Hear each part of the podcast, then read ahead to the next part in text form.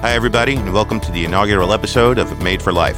This podcast deals with the challenges that are faced by men and women who rely on protection on the job and in their daily life. The podcast is, of course, brought to you by the fine people at TenCate Protective Fabrics. In today's inaugural episode, we're going to be talking about the challenges faced by firefighters. Because when you think about somebody on the job, men and women who are out there facing danger, potential problems, thermal events, it's easy to think of firefighters because they rely obviously on a lot of protective equipment that keeps them safe. Firefighting is an interesting thing. There are a lot of duties that firefighters have that some people think about and some don't. You think about firefighters running into a burning house. Well, that's called structural firefighting. Firefighters do other things. There's what's called USAR, Urban Search and Rescue. They do extractions from vehicle crashes and, and things of that like. But another interesting aspect of firefighting is wildfire fighting, or what's called wildlands firefighting.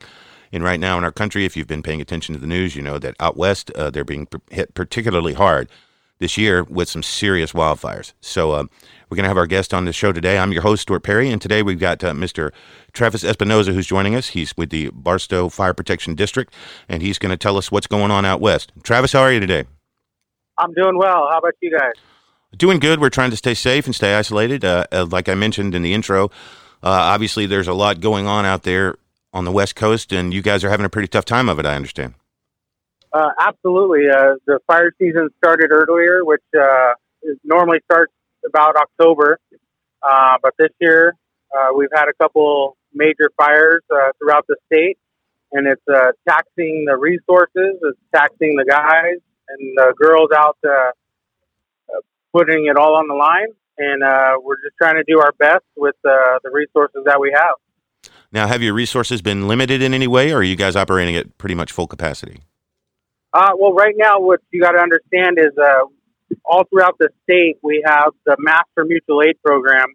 Uh, all departments are that I know of, at least in our general area, uh, are all out and about, and they're participating in the, the system, and they're doing and providing whatever services they can to uh, help combat the uh, the wildfires throughout the state.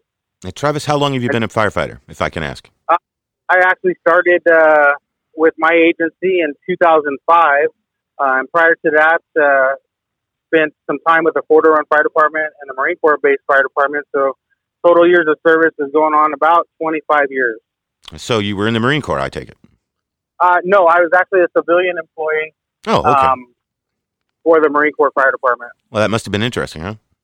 Uh, yeah, it definitely uh, gave me a whole different perspective uh, in the fire service other than a municipality.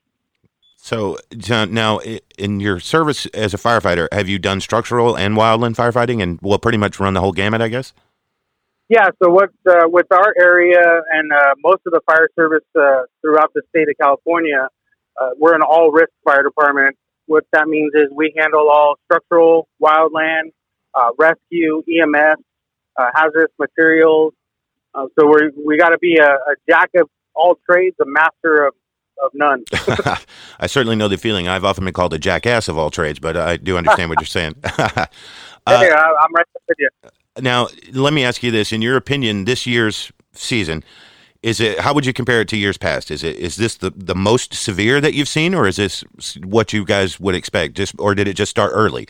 My real question is: well, Is it worse in terms of the the actual burning that's going on? Uh, if you look at the numbers, uh, the numbers that I've seen, uh, we have definitely burned more acres throughout the state than in years past. Um, I don't know that I can really justify with factual information that it is the worst in history, um, but I have heard those terms.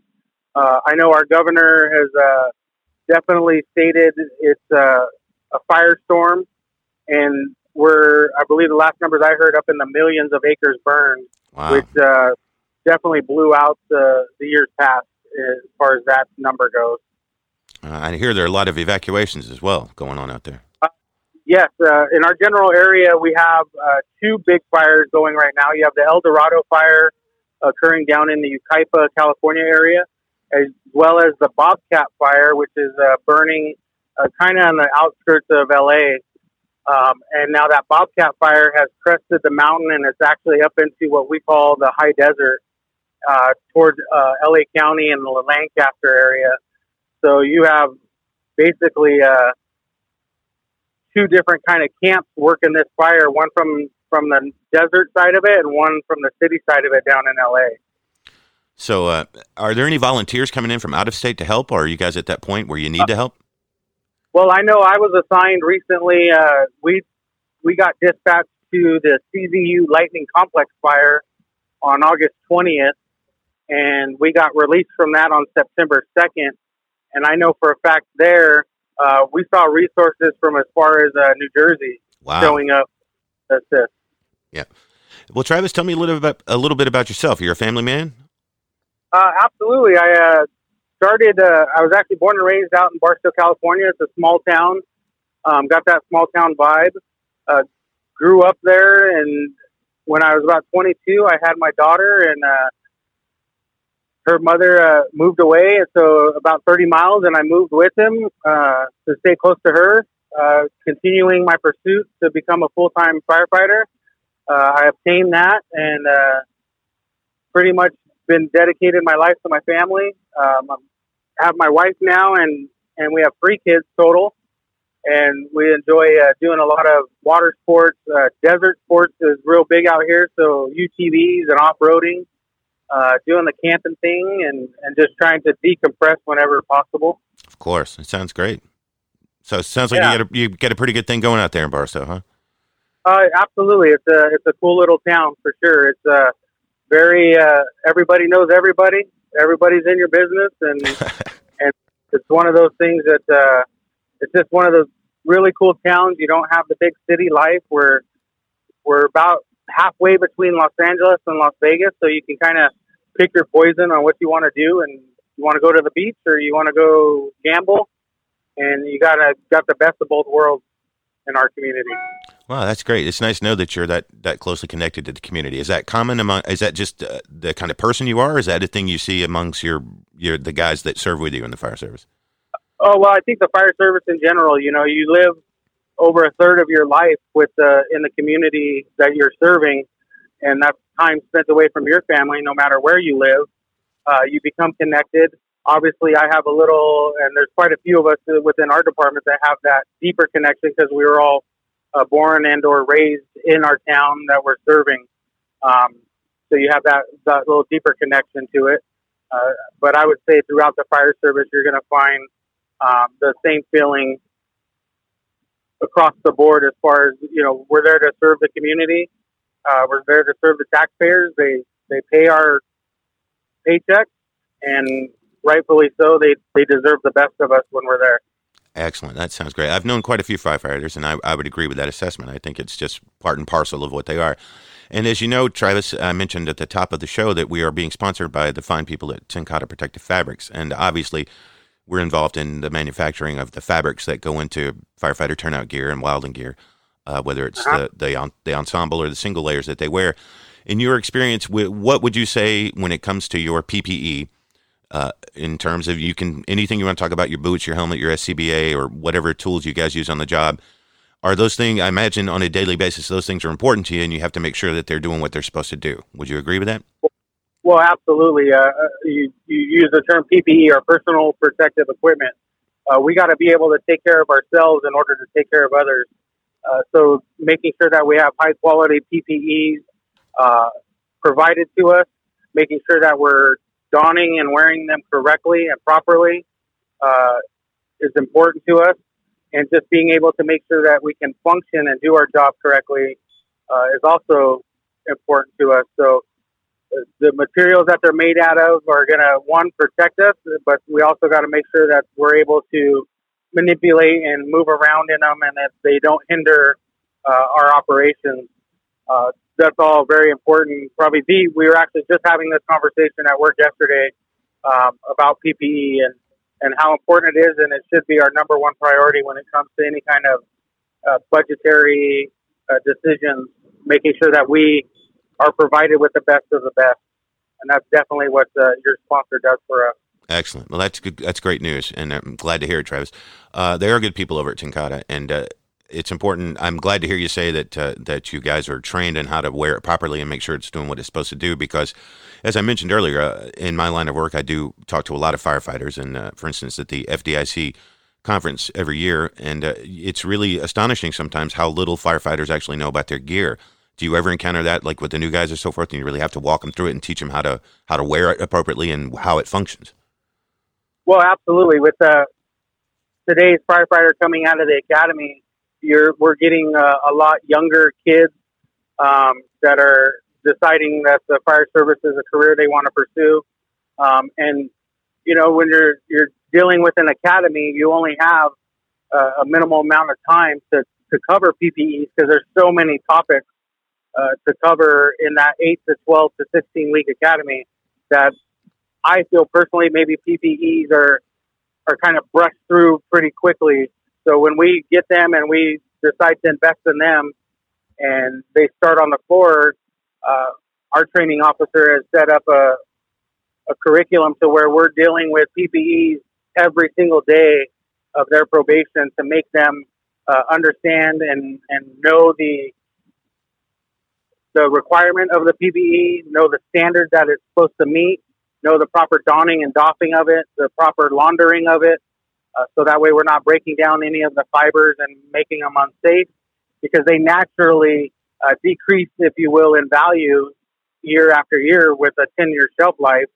You know, after that first year, if you don't ever put them on, they they can decrease by you know five, ten percent. So they need to realize that inspecting their PPEs every day and making sure that they're in good, proper working order is, is paramount to their safety and the safety of their crews. Absolutely. That's great news to hear. Now, Travis, let, us have a little fun here. We're, we're pretty deep into this thing. I don't want to keep you too long. I know you're super busy. Yeah. What is the craziest thing, the most outlandish or outrageous thing that you've ever seen in your time as a firefighter? And, and it can be, you know, I don't want you to tell any horror, horror stories, but just something Right. that, that really that really took you aback when you saw it. What what would that be? Would you say? Oh man, there's uh, in our little town we uh, we run we cover 60 square miles in the fire district with two fire engines, and we run last year we ran nearly 8,000 calls. So excuse me, we see a lot. Uh, we have one of the busiest freeways, the Interstate 15, that comes through our town. Um, so, like you said, I can go into horror stories. Uh, some of the craziest things just the other night, we had uh, a semi flip over and a car got trapped underneath the trailer of the semi. And I thought it was going to be a career type of incident, and it was a non injury accident. Wow. That- That's the kind of craziness we, we see to to the gore, like you said, but um, it's relating it back to your conversation about the wildland fires. Uh, our experience on the CZU complex fire, being in an area that uh, we're definitely not familiar with uh, on a daily basis in Barstow because we're desert uh, landscape. Uh, being in the forest and, and seeing that kind of fire behavior uh, around the big timber trees, the thousand hour fuels, uh, definitely was uh, crazy to me to see the fire behavior and how the fire just basically creeped and crawled underneath the dust and then would just pop up behind you. Uh, that's probably my most recent uh, experience I can share with you and, and your audience. Wow. It's just that was actually something that I'll never forget uh, throughout the remainder of my career and something I never experienced. So it's it's really a good delineation to note the difference between structural fire versus a, a wildland fire because they behave so differently. Oh, absolutely. I, I've always I tell my new guys, and anytime I teach a class, um, you know, your your structure fire is a is related to like a fast sprint, get in there, hit the seat of the fire, and then go home. Where your your wildland fire is a long jog uh, because the the it's affected by the weather, the fuel, the topography, and so unpredictable. And any of those factors can change your fire behavior and put you in a bind in an instant. Uh, so I, I always treat it like a, a long jog. You got to be in it for the long haul. Got to always stay aware of your situational awareness. Uh, be prepared to adapt and overcome to any changes. So that's that's definitely something that uh, we stay uh, up on as far as our training goes. Excellent. Well, Travis, we're just about at the 20 minute mark. And like I said, I know you're super busy. I don't want to keep you too long. But I do want to thank you for joining us today. It was a pleasure having you as our guest. And I, I look forward to talking to you again in the future if we get the opportunity. Oh yeah, absolutely. I, I do this every day if you need it. Thanks, Travis. I really appreciate it. And for all, All right. thanks, Travis. It was good having you. Best of luck out there. Stay safe, okay, buddy? I will. You too, guys. All right, thanks a lot. So that's going to close it out for our inaugural episode of Made for Life, brought to you by the good people at TenCate Protective Fabrics. Thanks again to Travis Espinoza for joining us today. I hope you enjoyed the podcast and stay tuned because there are more on the way. I can promise you that. You guys have a good day.